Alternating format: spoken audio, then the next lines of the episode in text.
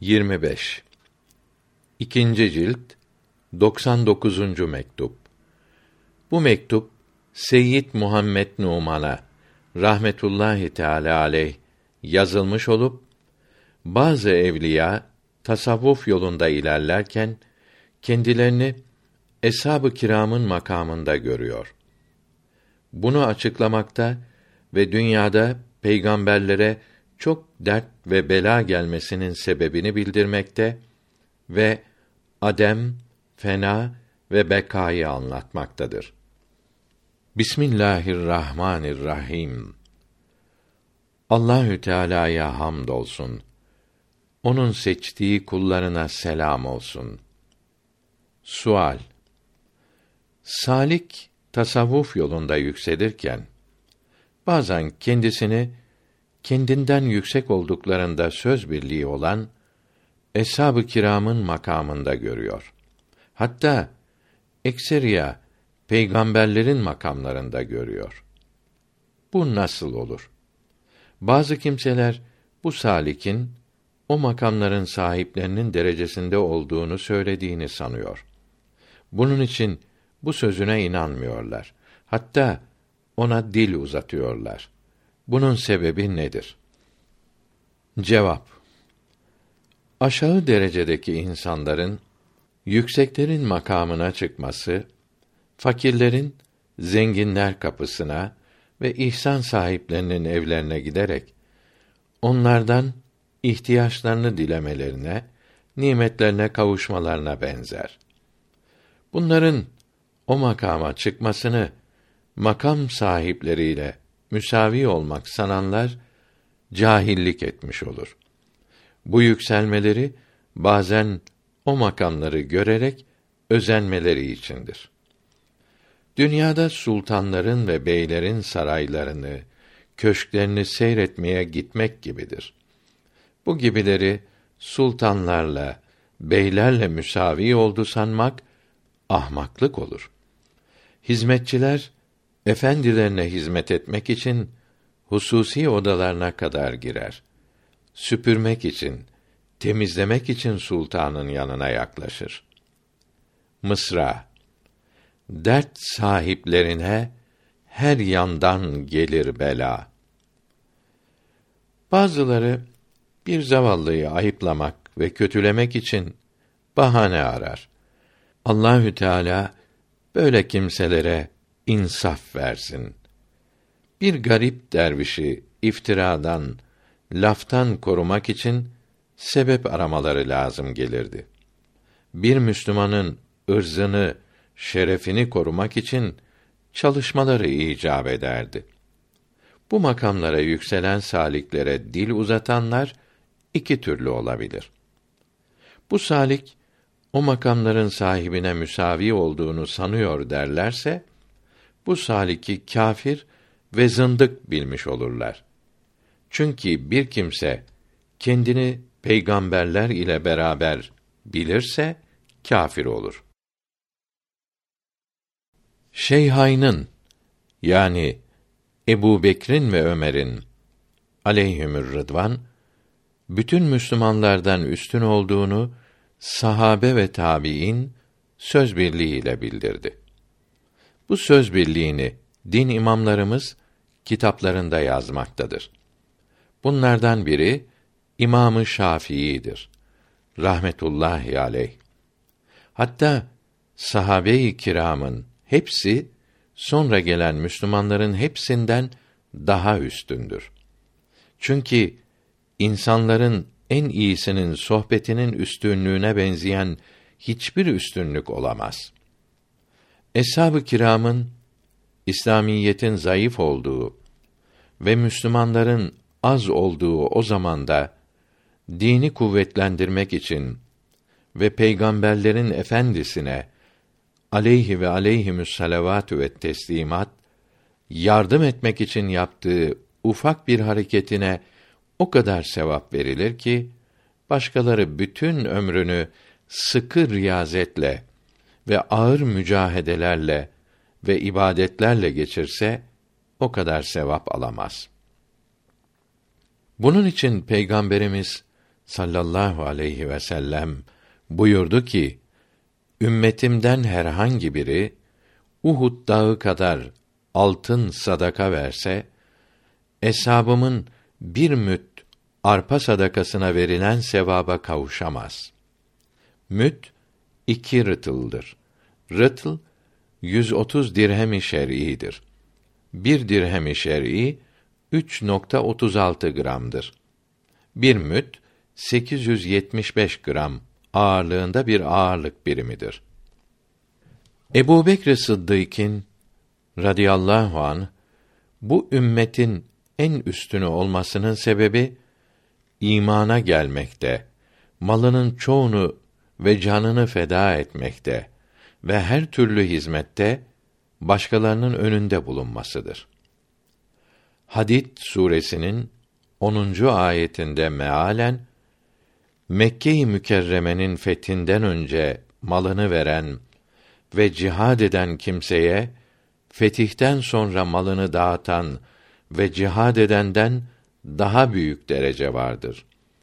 Allahü Teala hepsine cenneti vaad etti buyuruldu.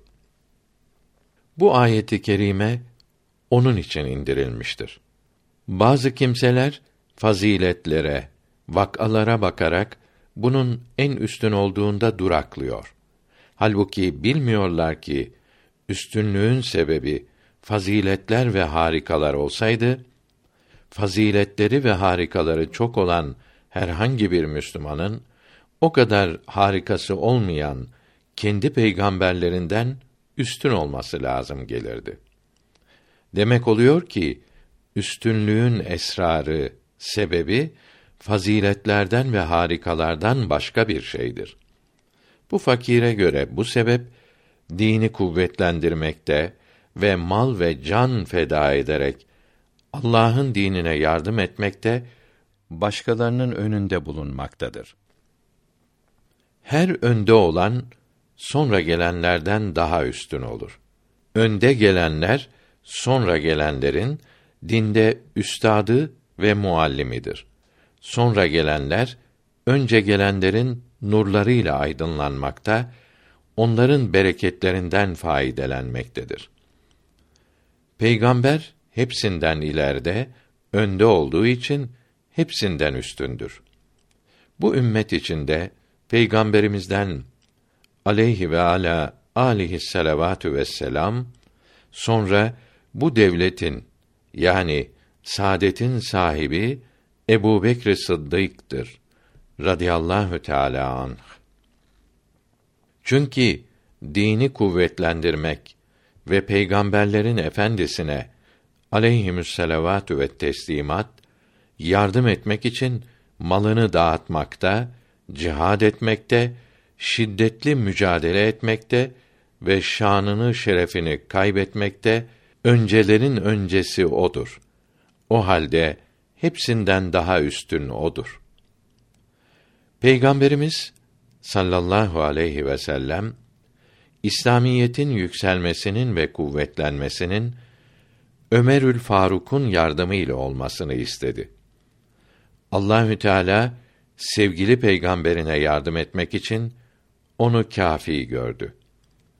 Enfal suresinin 64. ayetinde mealen Ey peygamberim sallallahu aleyhi ve sellem sana yardımcı olarak Allahü Teala ve müminlerden sana tabi olanlar yetişir buyurdu. Abdullah İbni Abbas radıyallahu anhuma bu ayeti kerime Ömerül Faruk iman ettiği zaman geldi buyurdu. O halde Ebu Bekr Sıddık'tan sonra en üstün olan budur. Eshab-ı kiram ve tabiin bu ikisinin en üstün olduğunu söz birliğiyle bildirdi. Ali radıyallahu an buyurdu ki: Ebu Bekr ile Ömer radıyallahu teala anhuma bu ümmetin en üstünüdür. Beni onlardan üstün sanan iftira etmektedir. İftira edeni dövdükleri gibi onu sopa ile döverim. Bunları başka kitap ve mektuplarımda uzun anlatmıştım. Bu ikisinin üstünlükleri Kurretül Ayneyn ve Eshab-ı Kiram kitabının Müslümanların iki göz bebeği kısmında uzun yazılıdır. Kendini Eshab-ı Kiram radıyallahu teala anhüm gibi sanmak ahmaklıktır. Kendini önce gelen büyüklere benzetmek cahilliktir. Şunu da bildirelim ki önce olmak şerefinin üstünlüğe sebep olması birinci asırda insanların en iyisinin sohbetine kavuşanlar içindir.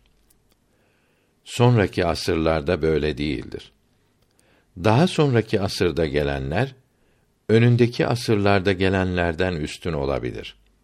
Hatta aynı asırda bulunanlardan sonraki öncekinden talebesi hocasından ileri geçebilir. Allahü Teala dil uzatanları gaflet uykusundan uyandırsın.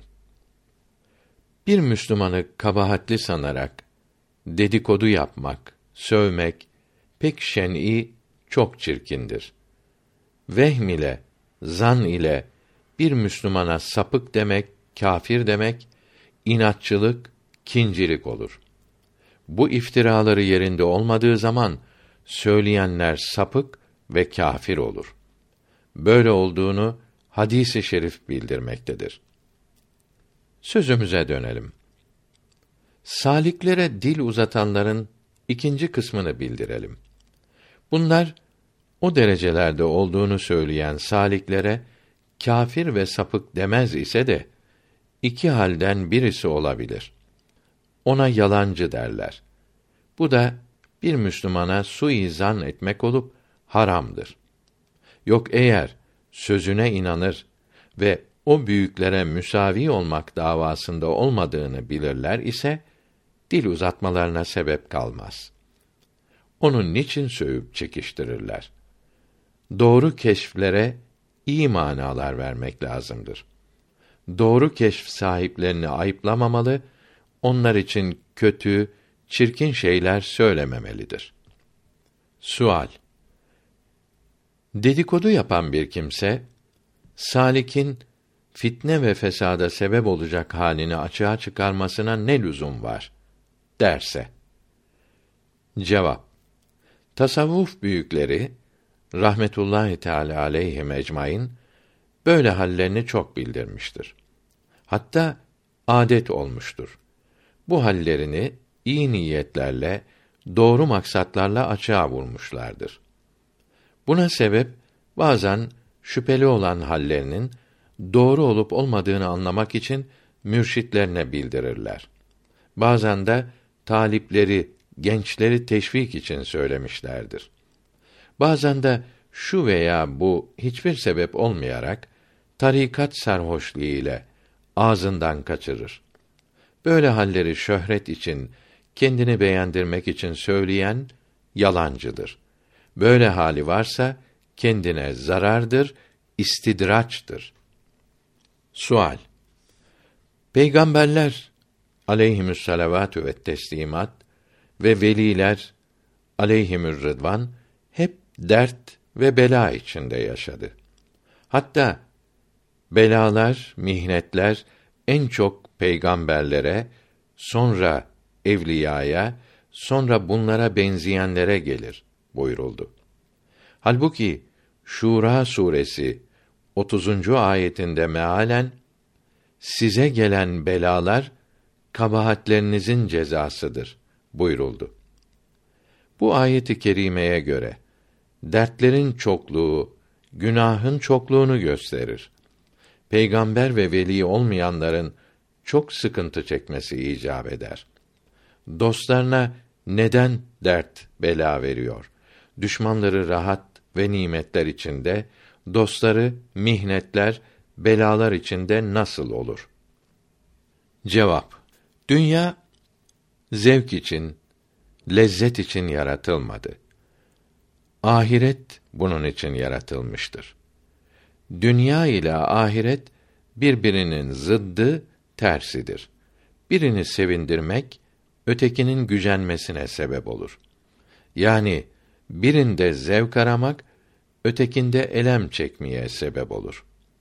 O halde dünyada nimetleri, lezzetleri çok olanlar bunlara lazım olan şükrü yapmazlarsa ahirette çok korkacak, çok acı çekecektir. Bunun gibi dünyada tehlikelerden sakındığı, çalıştığı halde çok acı çeken mümin ahirette çok lezzete kavuşacaktır. Dünyanın ömrü ahiretin uzunluğu yanında, deniz yanında bir damla kadar bile değildir. Daha doğrusu sonu olan sonsuz ile ölçülebilir mi? Bunun için dostlarına merhamet ederek sonsuz nimetlere kavuşmaları için dünyada birkaç gün sıkıntı çektiriyor. Düşmanlarına hile, istidraç yaparak biraz lezzet verip çok elemlere sürüklüyor. Sual Fakir olan kâfir dünyada da ahirette de sıkıntı çekiyor. Bunun dünyada çektiği sıkıntılar ahirette lezzete kavuşmasına niçin sebep olmayacak? Cevap Kâfir Allahü Teala'nın düşmanıdır. Sonsuz azap görmesi lazımdır. Dünyada ona azap yapmamak, kendi haline bırakmak ona iyilik, lezzet demektir. Hatta bunun için hadisi şerifte dünya kâfirlerin cennetidir buyuruldu. Kâfirlerden bir kısmına dünyada azap yapmamakla iyilik ettikleri gibi ayrıca nimetler, lezzetler de verirler. Bir kısmına ise yalnız azap yapmamak ile iyilik edip ayrıca lezzetler vermezler. Bunların hep hikmetleri, faydalı sebepleri vardır. Sual Allahü Teala her şeye kadirdir. Dostlarına hem dünyada hem de ahirette nimetler, lezzetler verseydi ve dünyada verdiği lezzetler ahirette bunların elem çekmesine sebep olmasaydı daha iyi olmaz mıydı? Cevap Bunun çeşitli cevapları vardır. Birinci cevap Dünyada birkaç gün dert, bela çekmeselerdi, cennetin lezzetlerinin kıymetini anlamazlardı ve ebedi nimetlerin kıymetini bilmezlerdi. Açlık çekmeyen yemeğin lezzetini anlamaz. Acı çekmeyen rahatlığın kıymetini bilmez. Dünyada bunlara elem vermek sanki daimi lezzetleri arttırmak içindir. Bu elemler bir nimet olup cahil halkı denemek için büyüklere verilen nimetler elem olarak gösterilmektedir. Yabancılara elem şeklinde gösterilen dostlar için nimettir. İkinci cevap. Belalar, sıkıntılar cahil için sıkıntı ise de bu büyüklere sevdiklerinden gelen her şey tatlı olmaktadır. Nimetlerden lezzet aldıkları gibi belalardan da lezzet duyarlar. Hatta bela sadece sevgilinin arzusu olup kendi istekleri karışmadığı için daha tatlı gelir. Nimetlerde bu lezzet bulunamaz. Çünkü nimetlerde nefslerinin istekleri de vardır. Bela gelince nefsleri ağlamakta, inlemektedir. Bu büyükler belayı nimetten daha çok sever. Bela bunlara nimetten daha tatlı gelir. Bunların dünyadan aldıkları lezzet belalardan, musibetlerden gelmektedir. Dünyada dert ve bela olmasaydı bunların gözünde dünyanın hiç değeri olmazdı. Dünyanın acı hadiseleri olmasaydı onu boş, abes görürlerdi. Farisi Nazm tercümesi Seni sevmekten maksadım derdi ve gammı tatmaktır. Böyle olmasaydı arzum, dünyada başka tat çoktur. O halde Allahü Teala'nın dostları dünyada da ahirette de lezzetli ve sevinçlidir. Dertlerden aldıkları lezzetler ahiret lezzetlerinin azalmasına sebep olmaz. Ahiret lezzetlerini gideren cahillerin aradıkları lezzetlerdir. Ya Rabbi, dostlarına nasıl ihsan yapıyorsun ki başkalarına verdiğin nimetler bunlara da rahmettir. Onlara dert, elem olanlar da bunlara nimettir. Başkaları nimet gelince sevinir, dert gelince üzülür. Bu büyükler nimette de sevinçli, dertte de sevinçlidir. Çünkü bunlar işlerin güzelliğine, çirkinliğine bakmıyor. İşleri yapanın güzelliğine bakmaktadırlar. O güzellerin güzelidir. İşleri yapan sevgili olduğu gibi işleri de sevgili olmakta ve tatlı gelmektedir. Bu dünyada her şey güzel olan yapıcının işi olduğundan dert ve zarar verse de bunlara istedikleri ve sevdikleri şey olmaktadır. Kendilerine tatlı gelmektedir. Ya Rabbi, bu nasıl lütf ve ihsandır ki bu gizli ve kıymetli nimetleri yabancılara sezdirmeden dostlarına gönderiyorsun. Bunları her an kendi arzuna razı bulundurup zevk ve lezzet içinde tutuyorsun. Başkalarına dert, ayıp, aşağılık olarak gönderdiklerin bunlar için cemal ve kemal oluyor. Bunların arzularını arzu edilmeyen şeyler içine yerleştirdin. Dünya lezzet ve zevklerini başkalarının tersine olarak ahiret derecelerinin lezzetlerinin artmasına sebep eyledin. Bu Allahü Teala'nın büyük nimetidir. Dilediğine ihsan eder. Allahü Teala büyük ihsan sahibidir. Üçüncü cevap. Bu dünya imtihan yeridir. Burada hak batıl ile, haklı haksız ile karışıktır. Burada dostlarına sıkıntılar, belalar vermeseydi, yalnız düşmanlarına verseydi, dost düşmandan ayrılır, belli olurdu. İmtihanın faidesi kalmazdı.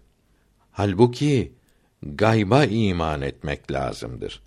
Dünyanın ve ahiretin bütün saadetleri görmeden inanmaya bağlıdır.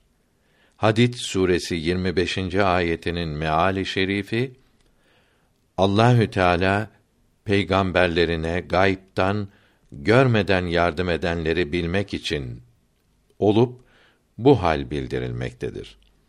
Dostlarını mihnet ve bela içinde göstererek düşmanlarının gözünden sakladı. Dünya imtihan yeri oldu. Dostları görünüşte belada, hakikatte ise zevk ve lezzettedir. Düşmanlar böylece zarar ziyan etmektedir. Peygamberlerin muharebelerde düşmanlarla dövüşmesi de böyle olurdu. Bedir gazasında Müslümanlar, Uhud gazasında kâfirler galip gelmişti. Allahü Teala bu hali Ali İmran suresi 140. ayetinde bildirmektedir. Dördüncü cevap. Evet. Allahü Teala her şeye kadirdir. Dostlarına hem dünyada hem de ahirette rahatlık verebilir. Fakat adeti böyle değildir. Kudretini, hikmeti ve adeti altına gizlemeyi sever. İşlerini yaratmasını sebepler altında gizlemiştir. O halde dünya ahiretin aksi olduğundan dostların ahiret nimetlerine kavuşmak için dünyada sıkıntı çekmeleri lazımdır. Allahü Teala'nın dostları dertlere, belalara, tehlikelere karşı tedbir alır. Bunlardan kurtulmaya çalışır. Dayanılamayacak şeylerden kaçınmak peygamberlerin aleyhimüsselavatü ve teslimat sünnetidir. Tedbirlere, çalışmalara rağmen başa gelen belalardan zevk alırlar. Dertlerden zevk almak yüksek derecedir. Çok az seçilmişlerin yapacağı iştir. Asıl cevap Dertlerin, belaların gelmesine sebep günah işlemektir. Fakat belalar, sıkıntılar günahların affedilmesine sebep olur. O halde dostlara belaları, sıkıntıları çok vermek lazımdır ki günahları kalmasın.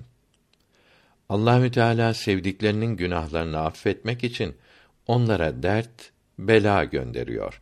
Tövbe istiğfar edince de günahlar affolur. Dert ve bela gelmesine lüzum kalmaz ve gelmiş dertlerde gider. O halde dert ve beladan kurtulmak için çok istiğfar okumalıdır. Dostların günahını düşmanların günahları gibi sanmamalıdır. İyilerin iyilik etmek olarak bildikleri şeyleri dostlar günah işlemek bilirler buyuruldu. Bunlardan günah ve kusur sadır olsa da başkalarının günahları gibi değildir. Yanılmak ve unutmak gibidir. Niyet ederek, karar vererek yapılmış değildir. Taha suresi 115. ayetinde mealen Adem'e önce söyledik fakat unuttu. Azm ile, karar ile yapmadı buyuruldu.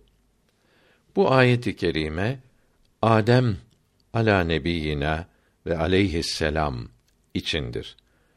O halde dostlara gelen dertlerin, belaların, musibetlerin çok olması günahların çok affedildiğini gösterir. Günahların çok olduğunu göstermez.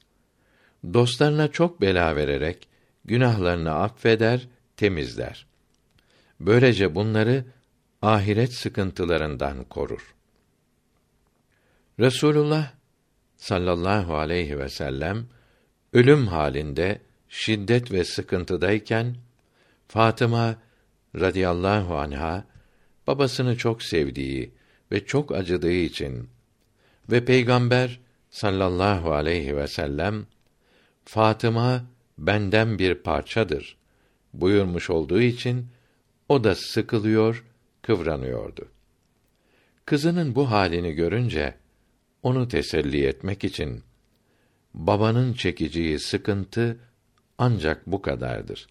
Başka hiçbir sıkıntı görmez buyurdu.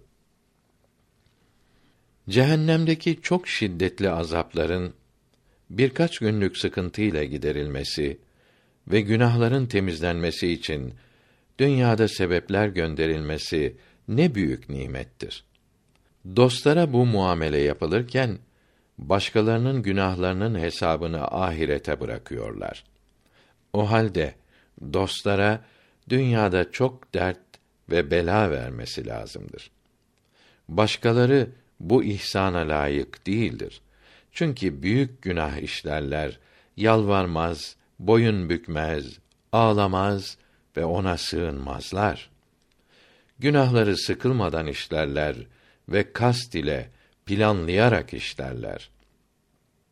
Hatta inat edercesine işlerler.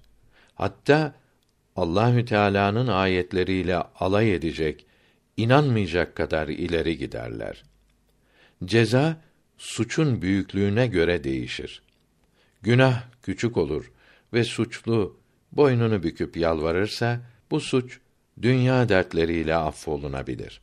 Fakat günah büyük, ağır olur ve suçlu inatçı, saygısız olursa bunun cezası ahirette sonsuz ve çok acı olmak lazım gelir.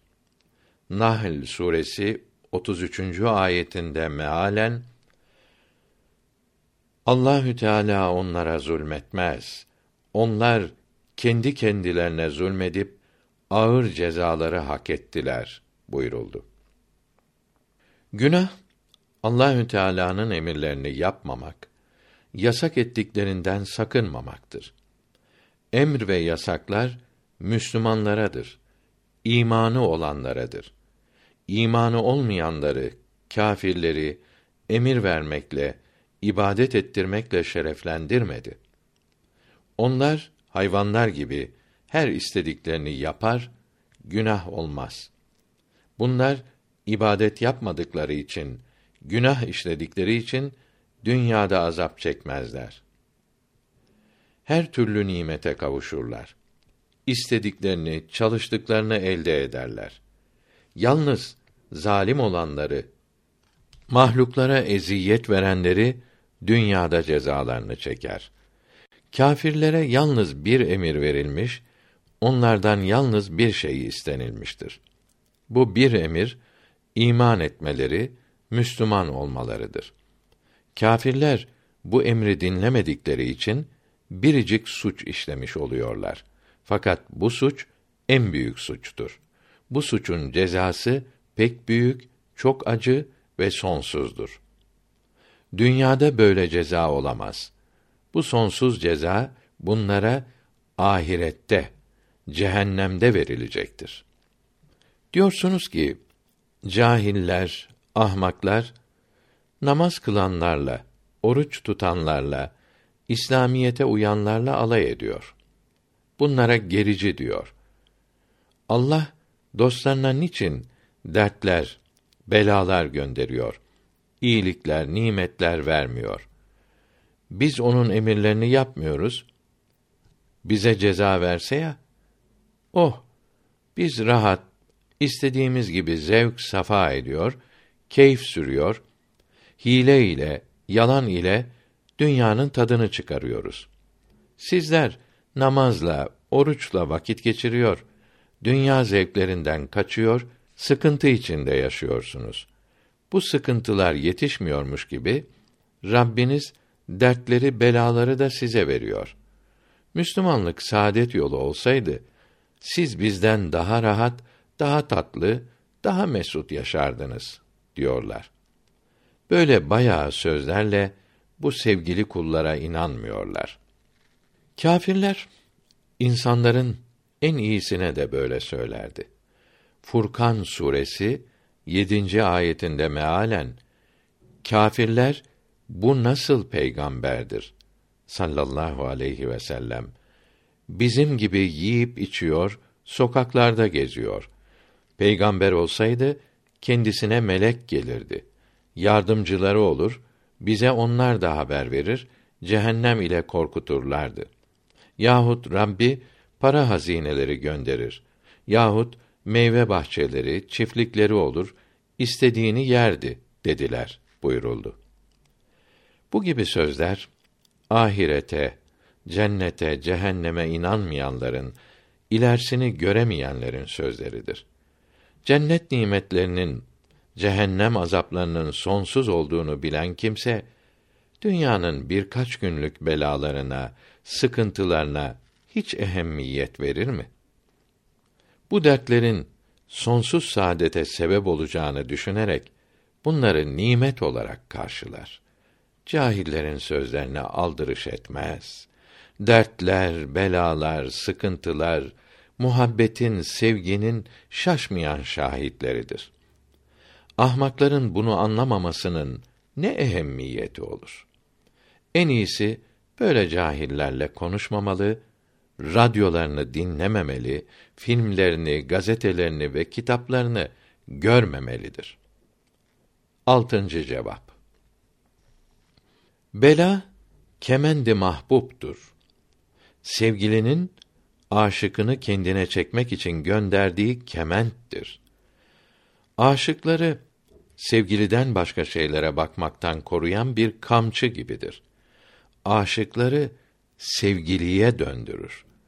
O halde dertlerin, belaların dostlara gönderilmesi lazımdır. Belalar dostları sevgiliden başka şeylere düşkün olmak günahından korur. Başkaları bu nimete layık değildir. Dostları zorla sevgiliye çekerler.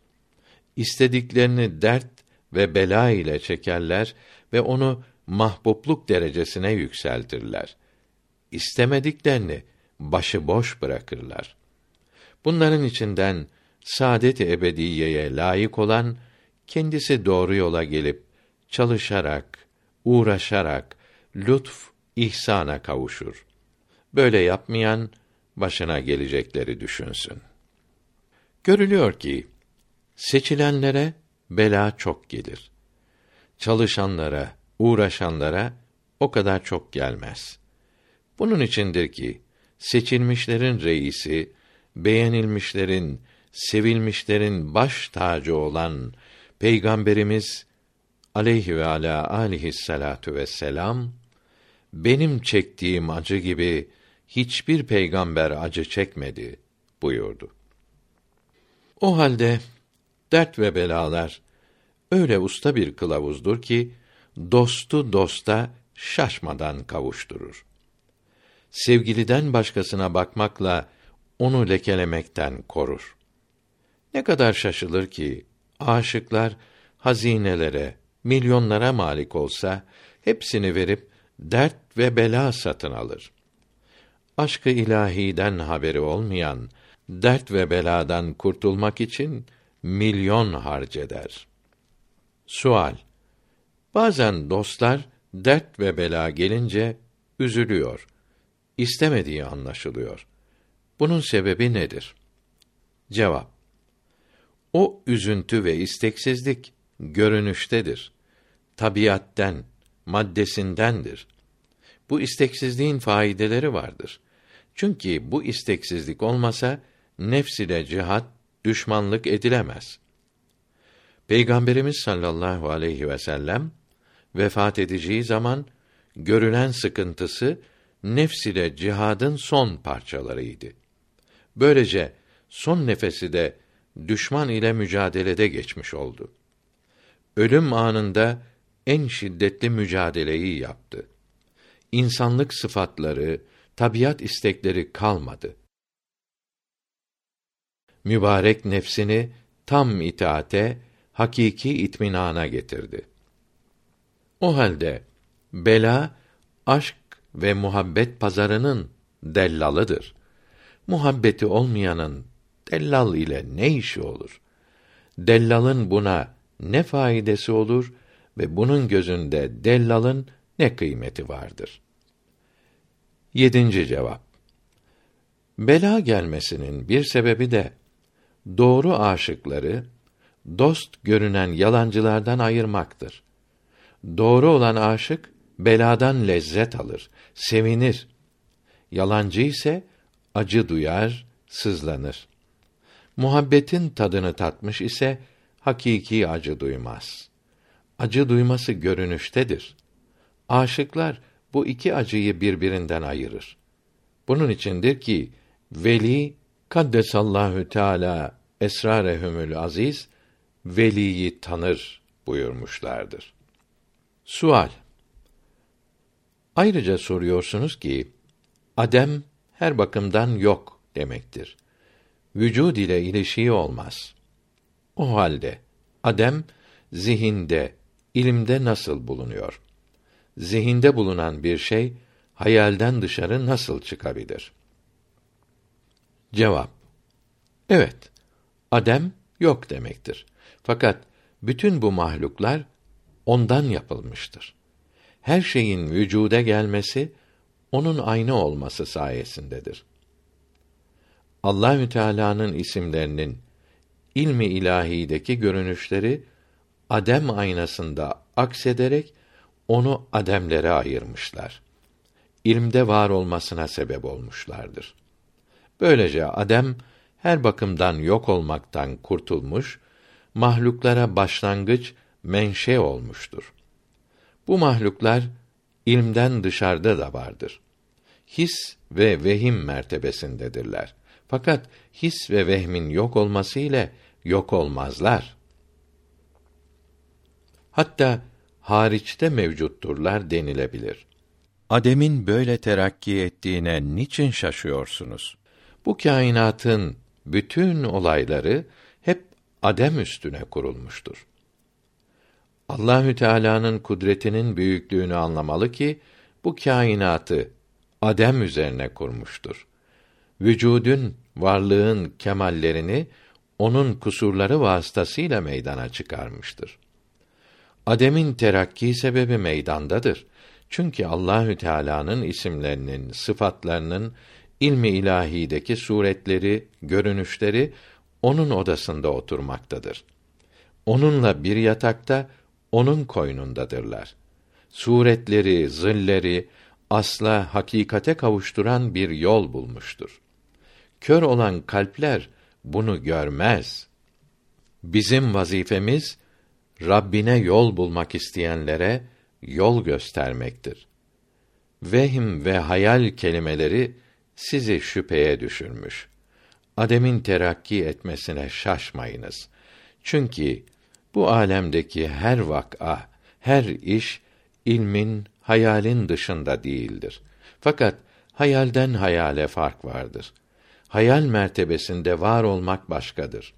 Vehimde, hayalde meydana gelmek başkadır. Hayal mertebesindeki varlık hakiki varlıktır. Hatta dışarıda olan bir varlıktır denilebilir. Halbuki hayalde meydana gelen varlık böyle değildir. Böyle devamlı olmaz. Adem'in bazı hünerlerini yazmıştım. Bir suretini Emir Muhibbullah götürmüştü. Merak ediyorsanız oradan okuyunuz. Sual Fena ve bekayı soruyorsunuz. Cevap Bunları çeşitli mektuplarımda ve risalelerimde yazmıştım. Anlaşılmayan yerleri kaldıysa bunları iyi anlamak için görüşmek, beraber bulunmak lazımdır. Bunların hakikati yazıya sığmaz. Sığsa da yazmak doğru olmaz. Çünkü kim kavrar, kim anlar. Fena ve beka şuhudidir, vücudi değildir. Yani fena kendini yok görmektir. Yok olmak değildir. Beka da böyledir. Bir şey olmayan kul Rab olmaz. Hak Teâlâ ile birleşmez. Kul hep kuldur. Rab hep Rab'dır. Fena ve bekayı vücudi sanarak kulların teayyün vücutlerini ortadan kaldırıp teayyünlerden ve benzemekten münezzeh olan asl ile birleşmeyi ve kendisi yok olup Rabbi ile sonsuz var olacağını söyleyen zındıktır. Bir damla su yerinden yok olup denize damlaması gibi kayıtlardan, bağlardan kurtulup kayıtsızla birleşmeyi söylemek zındıklıktır. Böyle kötü itikattan, inanıştan Allahü Teala'ya sığınırız. Fena demek Allahü Teala'dan başka her şeyi unutmak, başkasına bağlanmamak ve bütün isteklerinden kalbini temizlemek demektir. Kulluk da bundan ibarettir. Beka da kulun Rabbinin iradesine uyması, Allahü Teala'nın isteklerini kendi isteği yapmasıdır. Sual Enfüsün üstündeki seyri, yürüyüşü bildiriyorsunuz. Bu hangi seyirdir? Alemi halkın ve alemi emrin on mertebesinde seyir ve heyeti vahdaninin seyri enfüs içinde seyirdir. O halde enfüsün dışındaki seyir hangi seyirdir? Hangi yolculuktur? Cevap Enfüs de afak gibi isimlerin zilleri hayalleridir. Allahü Teala'nın ihsanı ile zil kendini unutarak aslına dönerse ve aslını sevmeye başlarsa herkes sevdiğiyle beraber olur. Hadisi şerifi gereğince kendini kendinin aslı bulur. Varlığını aslının varlığı görür. Bu aslın da aslı vardır. Birinci asıldan bu asla geçer. Kendini bu asıl bulur. Böylece asıldan asla ilerler. Bu seyir afak ve enfüsün üstünde bir yolculuktur. Bazıları seyri enfüsiye, seyri fillah demiştir. Bizim bildirdiğimiz seyir, onların dediği seyirden başkadır. Çünkü onların seyri husulidir. Bu ise vusulidir. Husul ve vusul arasındaki farkı çeşitli mektuplarda bildirmiştik. Sual Allahü Teala'nın zatının, sıfatlarının ve isimlerinin çok yakın olduğunun açıklanmasını soruyorsunuz. Cevap Bu sorunun cevabı konuşmaya, buluşmaya bağlıdır. Yazmak uygun değildir. Yazılırsa kapalı olur. Anlaşılabileceği belli değildir. Karşılıklı anlatılırsa çok faydalı olur. Sual Kemalat-ı nübüvveti soruyorsunuz. Fena ve beka ve tecelli ve mebdeiyet-i taayyünün hepsi üç vilayetin, evliyalığın kemalatındandır. Kemalat-ı nübüvvette seyr ne ile belli olur diyorsunuz? Cevap Uruc ederken, ilerlerken birbirinden ayrılıklar bulunursa ve bir asıldan başka asla geçiliyorsa böyle kemalatın hepsi evliyalıktadır. Aralarında fark kalmaz. Ayrılık gider. Hep bir olursa peygamberlik mertebesinin kemalatına başlanmış olur.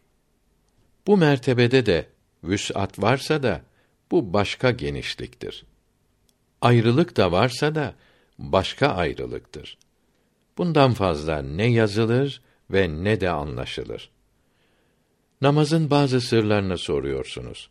Bunun cevabını başka zamana bırakıyorum. Şimdi vakt pek azdır. Zamanımız insanlarından şikayetinize bazı şeyler yazdım. Daha fazla sormayınız. Bu fakire acıyınız. Ya Rabbi, günahlarımızı ve emirlerini yapmakta kusurlarımızı affeyle. Bizi doğru yoldan ayırma. Kâfirlerin karşısında yardımcımız ol ya Rabbi. Amin. Aldın mı kalp yoluyla yekta haberini sen? Duydun mu hem Yusuf ve Züleyha haberin sen?